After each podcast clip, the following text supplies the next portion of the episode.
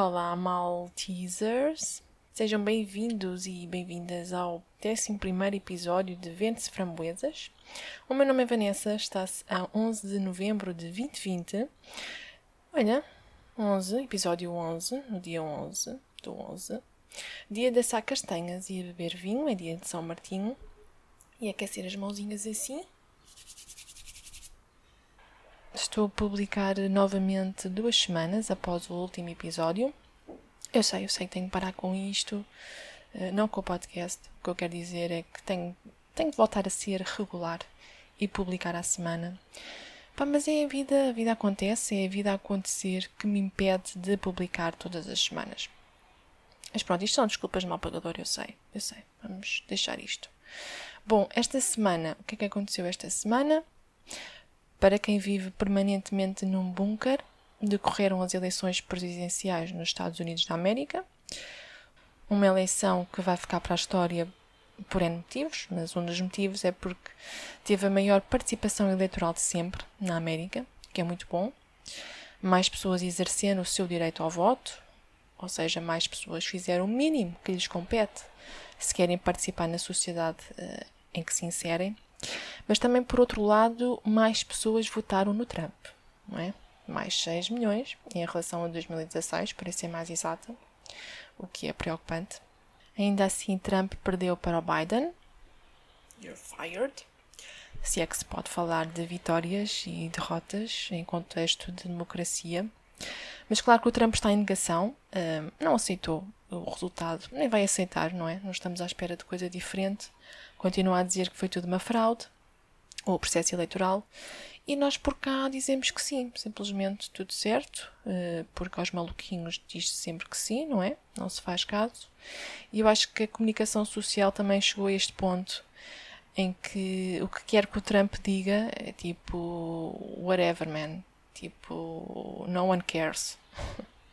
acho, acho que caiu por fim completamente no ridículo o Trump com estas acusações aleatórias e pedir para pararem a contagem dos votos em certos estados e pedir para continuarem a contagem noutros estados, enfim. Uma pessoa já só revira os olhos. Mas quanto aos milhões de pessoas que não se lhes torce o nariz, assim muitas vezes, e que votaram no Trump, hum, queria dedicar aqui algum tempo a refletir sobre isso, porque hum, por acaso dei de caras com uma espécie de tratado sobre o género humano num livro de Dostoiévski que eu li recentemente, chamado Cadernos do Subterrâneo. Foi publicado em 1874, portanto século XIX, e tem uma primeira parte que consiste num monólogo muito cansativo sobre as motivações do ser humano, sobre a sua índole. Eu gosto muito desta palavra, índole. E eu acho que descortinei aqui uma possível explicação para como é que há tanta gente Desculpa. Estou com sujos. Um, acho que descobri aqui uma possível explicação para um, como é que há tanta gente a votar no Trump para presidente do seu país. Ou de qualquer outra coisa, bem dizer. E na essência, o que o livro diz é que toda a ideia uh, o mais contrária possível ao progresso, ao, ao bem da humanidade e até ao próprio bem pessoal, portanto, o nosso próprio bem-estar, uma ideia contrária a isso vai sempre encontrar adeptos. E porquê? Agora vou citar.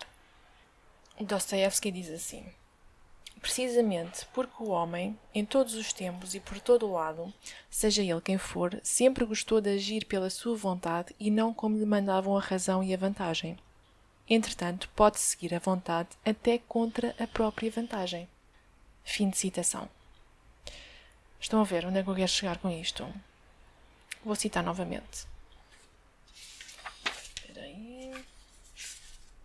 A nossa própria livre e independente vontade, o nosso próprio capricho, por mais absurdo e selvagem que seja, a nossa própria fantasia, desenfreada por vezes até à loucura, eis a mais vantajosa das vantagens, a que foi omitida, a que não se encaixa em nenhuma classificação e que foi permanentemente e que permanentemente, aliás, faz desmoronarem-se todos os temas e teorias.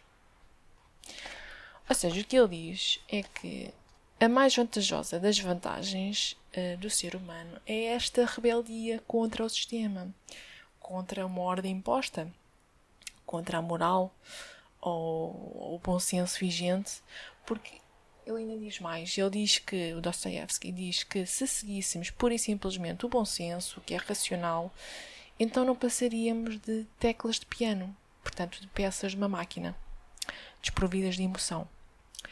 E eu acho, eu acho que é isto que move estas pessoas que votam no Trump. Ou mesmo as pessoas que estão contra as máscaras e, e ao distanciamento social por causa da Covid. Eu acho que é um atentado propositado à razão em jeito de desafio. Tipo, tudo o que vocês dizem faz sentido, obedece à razão e precisamente por isso é que eu estou contra. Estão a entender? Eu ainda vou terminar uh, com mais uma citação do livro o Dostoevsky diz assim: É que eu, por exemplo, quero viver muito naturalmente para satisfazer toda a minha capacidade de vida e não para apenas satisfazer a minha capacidade racional, ou seja, qualquer coisa como a vigésima parte da minha capacidade de viver. O que sabe a razão? A razão sabe apenas aquilo que teve tempo de aprender. Não é interessante? Fim de citação. Não é interessante esta perspectiva. E de resto não é nova, não é? Porque nós sabíamos que a humanidade já foi, uh, em várias circunstâncias ao longo da história, aos píncaros do absurdo, do, do ridículo, do bizarro, do abjeto, do diabólico. Portanto, porquê é que nós ainda nos surpreendemos com a existência de pessoas que votam no Donald Trump? Hum? Aliás, como é que ainda nos surpreendemos com alguma coisa, não é? Essa é que é a questão para mim. Um, nós temos que ter em conta que a humanidade permitiu o Holocausto, ok? Tal como a humanidade permite que se criem leis tão absurdas como não se pode jogar xadrez enquanto se faz sexo. Isto é uma lei na história. Ok? Acho que é. Acho que não, acho que não são fake news. Portanto, a humanidade é o maior caso de estudo sempre em qualquer tentativa de perceber o comportamento humano, vai sempre ficar aquém do que se quer perceber, eu acho. É como, é como apanhar em guias.